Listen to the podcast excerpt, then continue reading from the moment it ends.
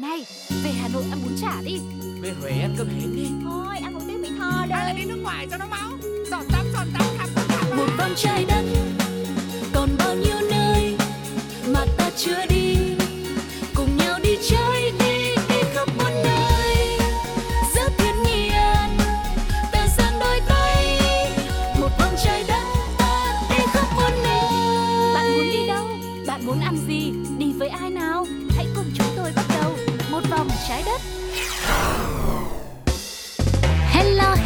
xin được kính chào quý du khách đã đến với chuyến du lịch một vòng trái đất ngày hôm nay.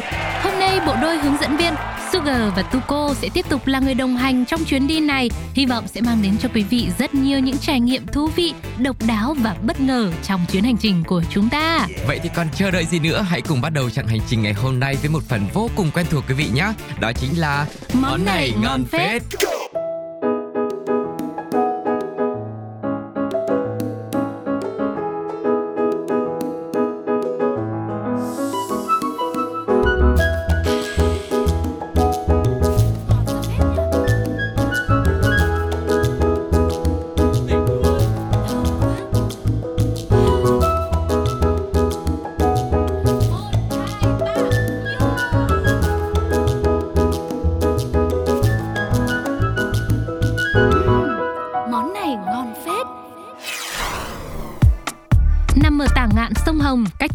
Nội chỉ đâu đó khoảng gần 20 cây số. Làng gốm cổ Bát Tràng là nơi gắn liền tinh hoa nghề truyền thống làm gốm lâu đời và nổi tiếng mà ai ai cũng biết. Thế nhưng có lẽ lại không có quá nhiều người biết tới một nét tinh hoa đầy tự hào của người Việt ta cũng được Bát Tràng lưu giữ. Cùng với lịch sử hình thành khoảng 600 năm với dấu ấn văn hóa, làng Bát Tràng còn là một trong những cái nôi ẩm thực đặc sắc của Hà Nội và mâm cỗ bát tràng cùng sự đặc sắc rất riêng đã được người dân nơi đây gìn giữ và phát huy hàng trăm năm nay. Giống như cỗ vùng đất kinh kỳ, mâm cỗ cổ truyền ở làng Bát Tràng là cỗ bát chân gồm 6 bát, 8 đĩa, tượng trưng cho phát tài, phát lộc. Còn gia đình trung lưu và bình dân thì thường à, biện cỗ bốn bát, bốn đĩa, tượng trưng cho bốn mùa và bốn phương. Nói thêm về mâm cỗ cổ truyền của người Bát Tràng sẽ bao gồm khoảng 6 món: thịt gà, chả tôm, nem chim câu, mực khô xào su hào, hai bát canh và có xôi vò ăn kèm với chè. Hai bát canh cũng là một điểm độc đáo trong mâm cỗ tại nơi đây. Ngoài các món phổ biến không thể thiếu khi ăn cỗ là đĩa nem rán, gà luộc, giò lụa, bánh trưng, chả quế, canh bóng vân vân thì mâm cỗ ở làng Bát Tràng còn có những món rất riêng như là món su hào xào mực và canh măng mực nữa. Đây cũng là hai món ăn gần như là không thể thiếu trong những bữa cỗ quan trọng, nhất là trong mâm cơm tất niên chiều 30 Tết. Trước tiên nói về canh măng mực thì đây là một món canh đặc biệt mà có lẽ chỉ có tại Bát Tràng mới có thôi. Đó là nhờ các nghệ nhân ở đây đã lưu giữ bí quyết chế biến món ăn này. Theo nghệ nhân Phạm Thị Hòa chia sẻ thì nước dùng phải là nước luộc gà, nước luộc tôm he trộn lẫn với nhau rồi nêm nếm các loại gia vị theo tiêu chuẩn nữa. Còn măng thì phải chọn loại vầu khô, vàng ươm, dày minh, dài gióng, ngâm trong nước sạch khoảng 1 giờ, rồi cọ sạch và đem hong khô. Tiếp tục loại bỏ phần măng già gần gốc và phần quá non ở búp, chỉ giữ lại vài ba gióng giữa bánh tẻ mà thôi. Lọc hết các mấu đốt, ngâm 2 ngày trong nước lã cho mềm, dẻo để có thể tước măng thành những sợi nhỏ như là sợi tăm hương vậy. Rồi đem ngâm trong nước lạnh khoảng 1 giờ vớt ra. Lúc này mới luộc nước sôi 3 lần chỉ để sôi nổi tăm lên thôi là đổ ra rửa lại rồi luộc tiếp măng luộc xong mới được đem ướp mắm, muối, đợi cho ngấm rồi phi hành mỡ xào săn. Và còn rất nhiều điều nữa, rất nhiều những công đoạn cầu kỳ tỉ mỉ nữa để chế biến ra một tô canh măng mực thật là ngon. Nhưng mà ngay bây giờ thì chắc là mời quý vị cùng thưởng thức một món ăn tinh thần trước đã cùng với Sugar và Tuko cũng như một vòng trái đất ngày hôm nay nhé. Okay. Nào chạm dừng chân đầu tiên với sự kết hợp của Thùy Chi và O Plus, bài hát có tựa đề Phố Cổ.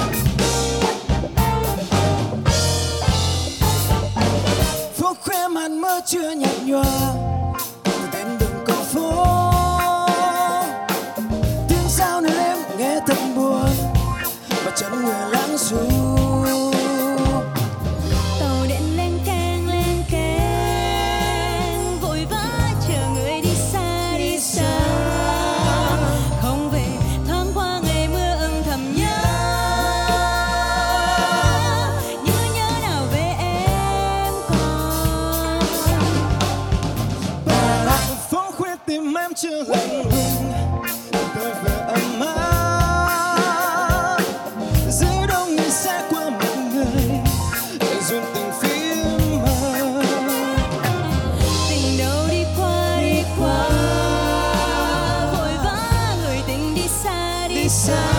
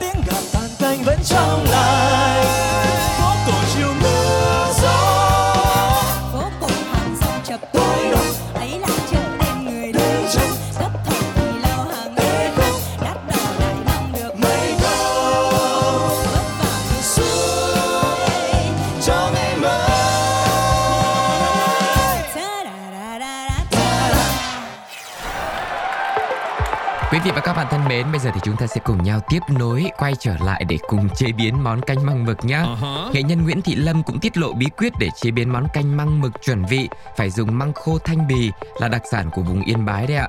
Mực cái Thanh Hóa, đây là loại mực cái đuôi tròn, còn mực đực thì đuôi dài vì có thịt mềm và cho độ ngọt nước cao. Khâu sơ chế nguyên liệu cũng thực cầu kỳ, mực phải bỏ yếm và dâu, chỉ lấy phần thân, sau đó dùng rượu gừng tẩy đi mùi tanh, đem phơi nắng rồi nướng vàng đều bằng than hoa Tiếp theo đem giã nhẹ cho những thớ mực tách ra và dùng kim băng xé tước từng sợi thật nhỏ, thật tơi, thật bông, rồi xào cùng chút đường kính và muối tinh cho ra màu cánh rán, có vị ngọt, giòn, thơm là chuẩn.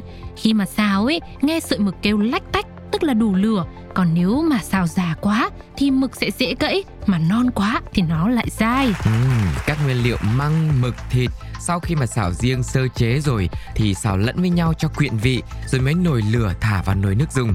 Bát canh măng mực nóng hôi hổi, tuyệt đối không cho thêm hành lá. Khi dọn lên bàn ăn phải đủ độ giòn sần sật của măng này, rồi ngọt thơm của sợi mực và vị đậm đà của nước dùng nữa. Tất cả hương và vị hài hòa, cân bằng vị giác khiến khi ăn một miếng ngon cũng nhớ lâu. Một món ăn tưởng chừng như đơn giản nhưng mà thực là tinh túy của văn hóa ẩm thực. Ừ, ngoài ra từng sợi mực trắng mềm dai vừa phải cùng với su hào được xào khô, vị ngọt tự nhiên của su hào quyện với chút giòn dần sật của mực tạo nên một món ăn cũng hấp dẫn không kém và cũng là một đặc trưng của mâm cỗ cổ truyền tại Bát Tràng.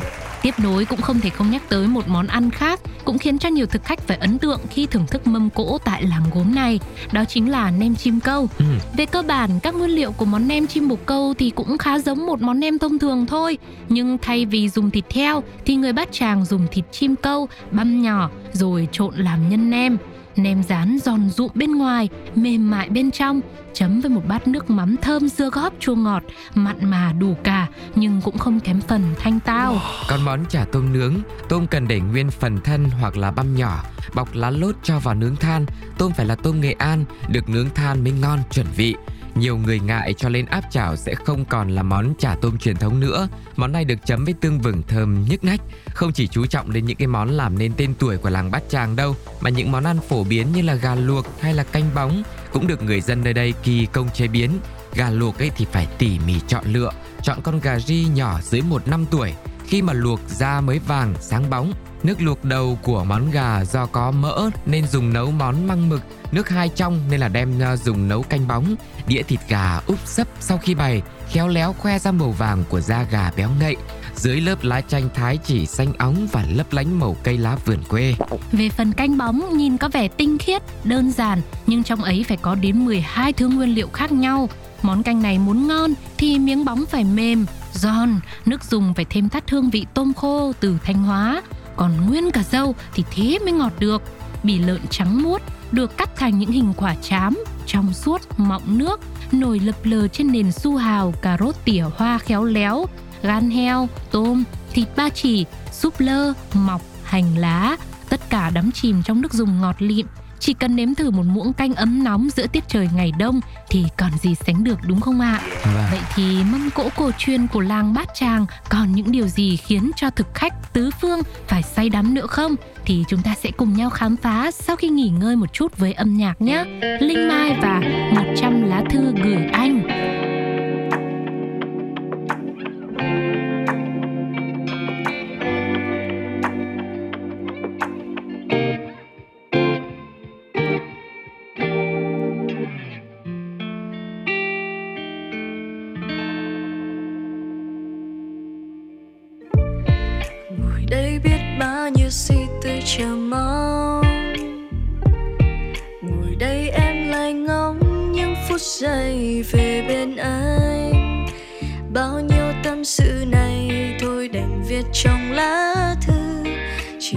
Cho mình anh.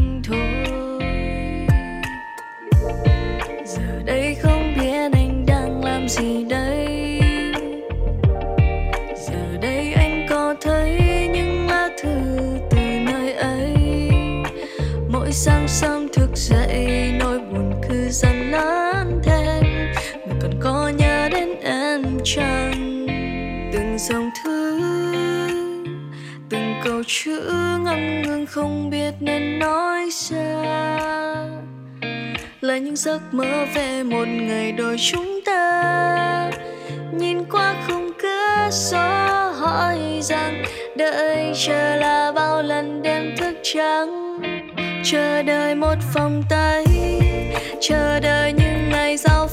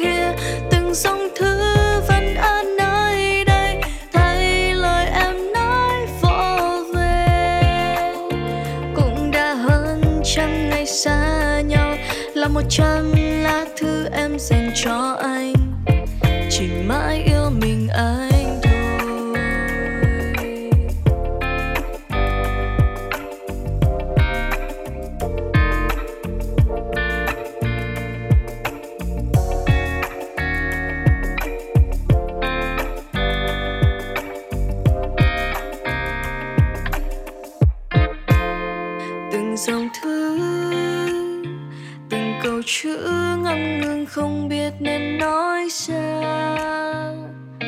Là những giấc mơ về một ngày đôi chúng ta. Nhìn qua không cửa sổ hỏi rằng, đợi chờ là bao lần đêm thức trắng. Chờ đợi một vòng tay. Chờ đợi những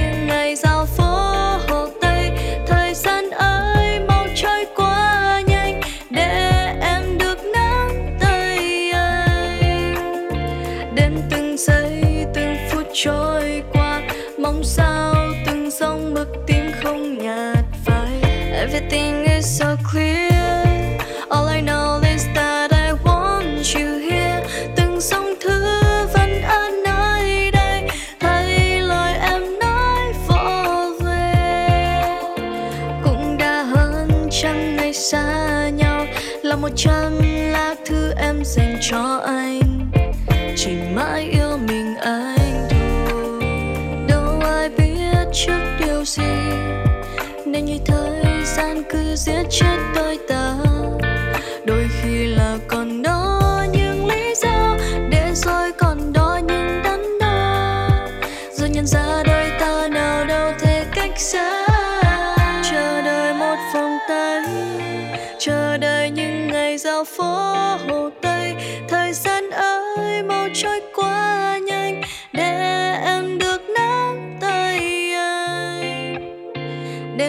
giây, từng phút trôi qua mong sao, từng dòng mực tim không nhạt phai.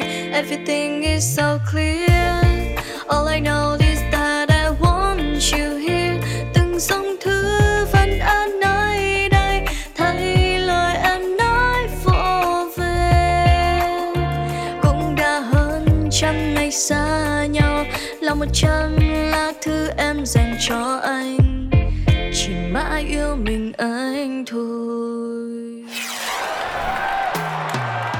Giờ chúng ta sẽ cùng nhau quay trở lại để tiếp tục thưởng thức những phần còn lại của mâm cỗ bát tràng cổ quý vị nhé.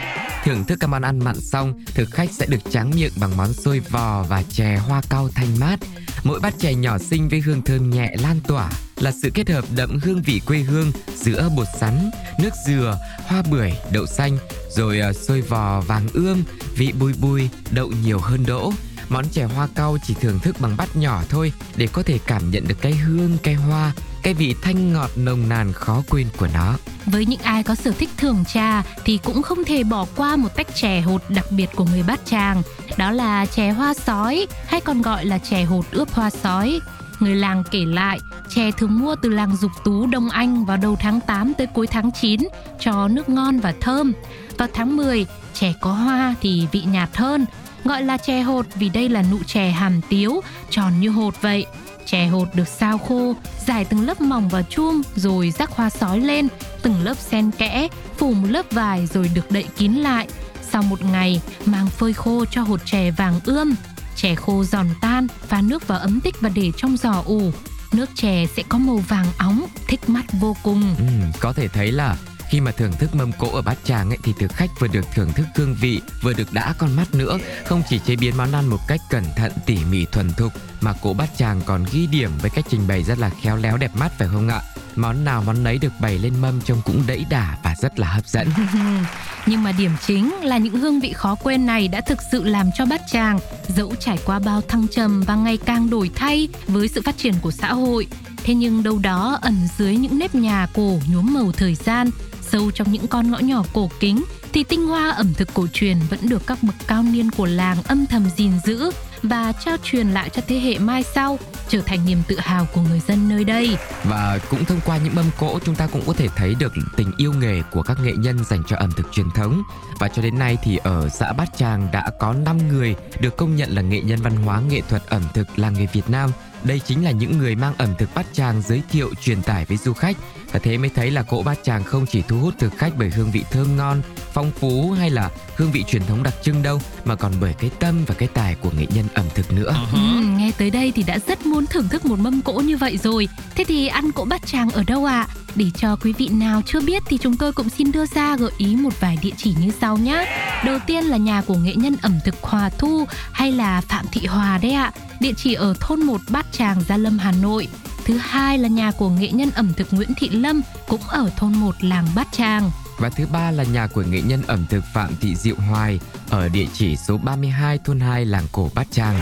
Và giá cho một mâm cỗ là từ 1,5 triệu cho đến hơn 2 triệu tùy theo cái số lượng món mà quý vị chọn à, vì có thể à, đi ít người hay là đông người thì sẽ có những cái nhu cầu khác nhau vì thế mà giá cả nó cũng sẽ có sự chênh lệch. Uh-huh. Ví dụ như Tuco đi với Sugar hai người thôi ừ. thì chúng ta làm sao có thể ăn hết một mâm cỗ mà có đầy đủ tất cả các món mà yeah. mình vừa chia sẻ được đúng không ạ? Ừ. Mặc dù là mình rất muốn nhưng mà ở đâu đó để tránh lãng phí thực phẩm thì chúng ta cũng có thể lựa chọn cắt bớt đi những món mà mình cảm thấy là thông thường mình cũng đã ăn nhiều ở ừ. những uh, ngày uh, lễ khác, yeah. ở những mâm cỗ khác rồi ví dụ như món gà luộc chẳng hạn dù rất ngon nhưng mà ở đâu đấy mình cũng bớt đi một tí. Ừ. để cho là mình có một chiếc bụng thật là đói và thưởng thức những món như là canh măng mực này su hào xào mực này hay là ở một số nhà của các nghệ nhân thì còn có món ờ, chim câu hầm hạt sen nữa. Và đặc biệt là món xôi chè à, hoa cau thì cực kỳ cực kỳ là phải thưởng thức một lần để mà thỏa cái niềm đam mê ẩm thực của mình. Và nói đi nói lại thì thấy món nào cũng ngon và không thể bỏ sót. Thế thì nếu mà mình sợ lãng phí và sợ ăn không hết thì thôi mình đi du lịch ở đây một vài ngày thì mình sẽ có cơ hội ăn hết những món mà mình thích mà thôi. Ừ, thế tức là mỗi ngày mình sẽ quay trở lại với à, mâm cỗ cổ truyền của Bát Tràng một lần. Yeah. Và ở những lần đó là mình sẽ lựa chọn thực đơn với những món khác nhau đúng Chính không ạ? Chính xác là như thế. Ăn cho nó bằng hết. Vâng, quý vị thấy đấy, mâm cỗ Việt Nam thì bao giờ cũng thịnh soạn nhiều màu sắc với bát đĩa cao thấp đầy vơi khác nhau. Mỗi vùng miền thì lại có những cách thức nấu một mâm cỗ ra cũng khác biệt nữa, cũng có đặc trưng riêng biệt về hình thức và mùi vị. Ừ. Thế nhưng mà dù thế nào thì mình cũng có thể thấy rằng mỗi mâm cỗ đều hướng về những giá trị văn hóa truyền thống để truyền tải những thông điệp chung về cuộc sống, về cội nguồn với những món ăn đã xuất hiện từ xa xưa trong đời sống sinh hoạt của người Việt mình. Thế thì đã bao lâu rồi quý vị chưa được ăn cỗ truyền thống như vậy ạ? Hãy chia sẻ cùng với chúng tôi nhé. Và nếu ai đã có những trải nghiệm nào với mâm cỗ cổ truyền tại làng Bát Tràng, thì Sugar và Tuko cũng rất mong nhận được chia sẻ của quý vị bằng cách để lại bình luận trên ứng dụng FPT Play hoặc là nhắn tin cho chúng tôi qua fanpage Radio Podcast nhé. Còn bây giờ chúng tôi có một món ăn tinh thần muốn dành tặng cho mọi người trước khi nói lời chào tạm biệt. Hãy cùng thưởng thức sự thể hiện của Tấn Minh và Thái Đinh trong bản mashup Hà Nội và em những mùa đông yêu dấu.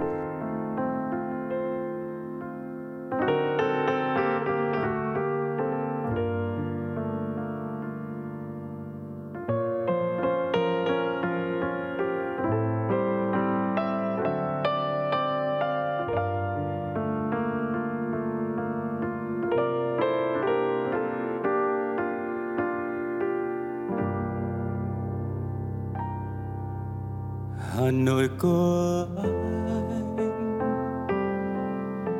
khẽ khẽ ôm anh khi buồn, dù trời đã mưa. Ta dắt tay nhau đi tìm vài ba quán lặng nghe bài ca.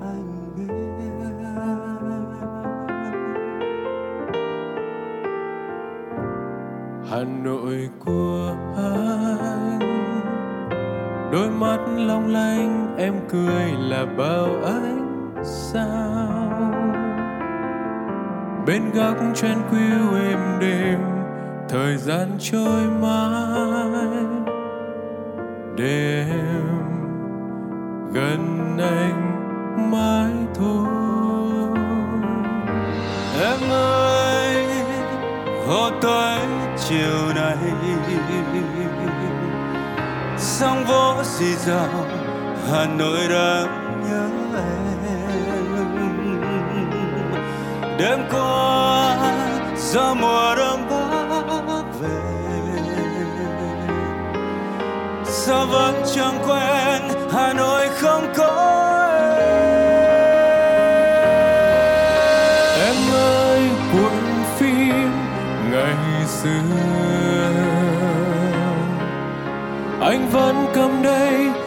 nội đang vắng em mà. Đêm nay anh lại mơ giấc mơ màng. Về ngày con nắm tay người người ta chưa mất nhau.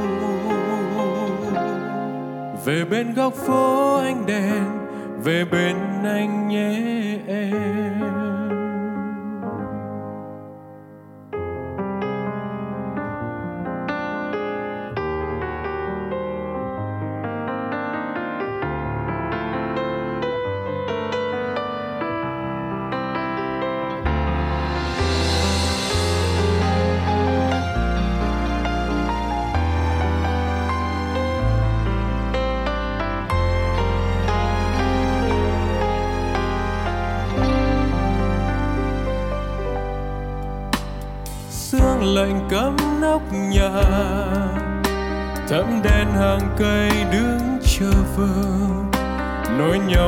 Xa tít mờ, nối nhau những khuôn mặt phố. Tôi từng mong ngóng nhiều, cứ qua đi, mùa xuân có xanh tươi. Cứ qua đi, hè thu nắng rạng ngời, đến đây những ngày đông sáng trời. Hà nội của tôi những mùa đông giá lạnh những con đường thanh vắng trong sương. Bước chân người đi không hối hả. Những khuôn mặt không vất vả. Đêm nào trong chân ấm nghe mưa. Những mùa đông thơm thoát thôi đưa.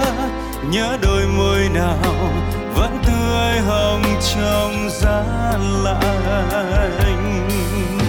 Mùa đông xa nhau yêu cồn cào nhung nhớ. Mùa đông gặp nhau khát khao, được gần nhau hơn. Còn lại trong tôi những mùa đông yêu dấu mùa bao nhiêu ký ức cho mình nhớ thương.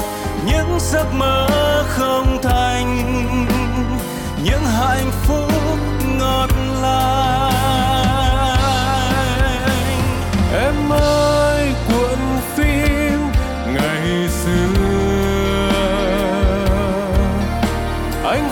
trong đây, hà nội đang vắng em mà. Đêm nay anh lại mơ giấc mơ màng. Về ngày con nắm tay người, ngày ta chưa mất nhau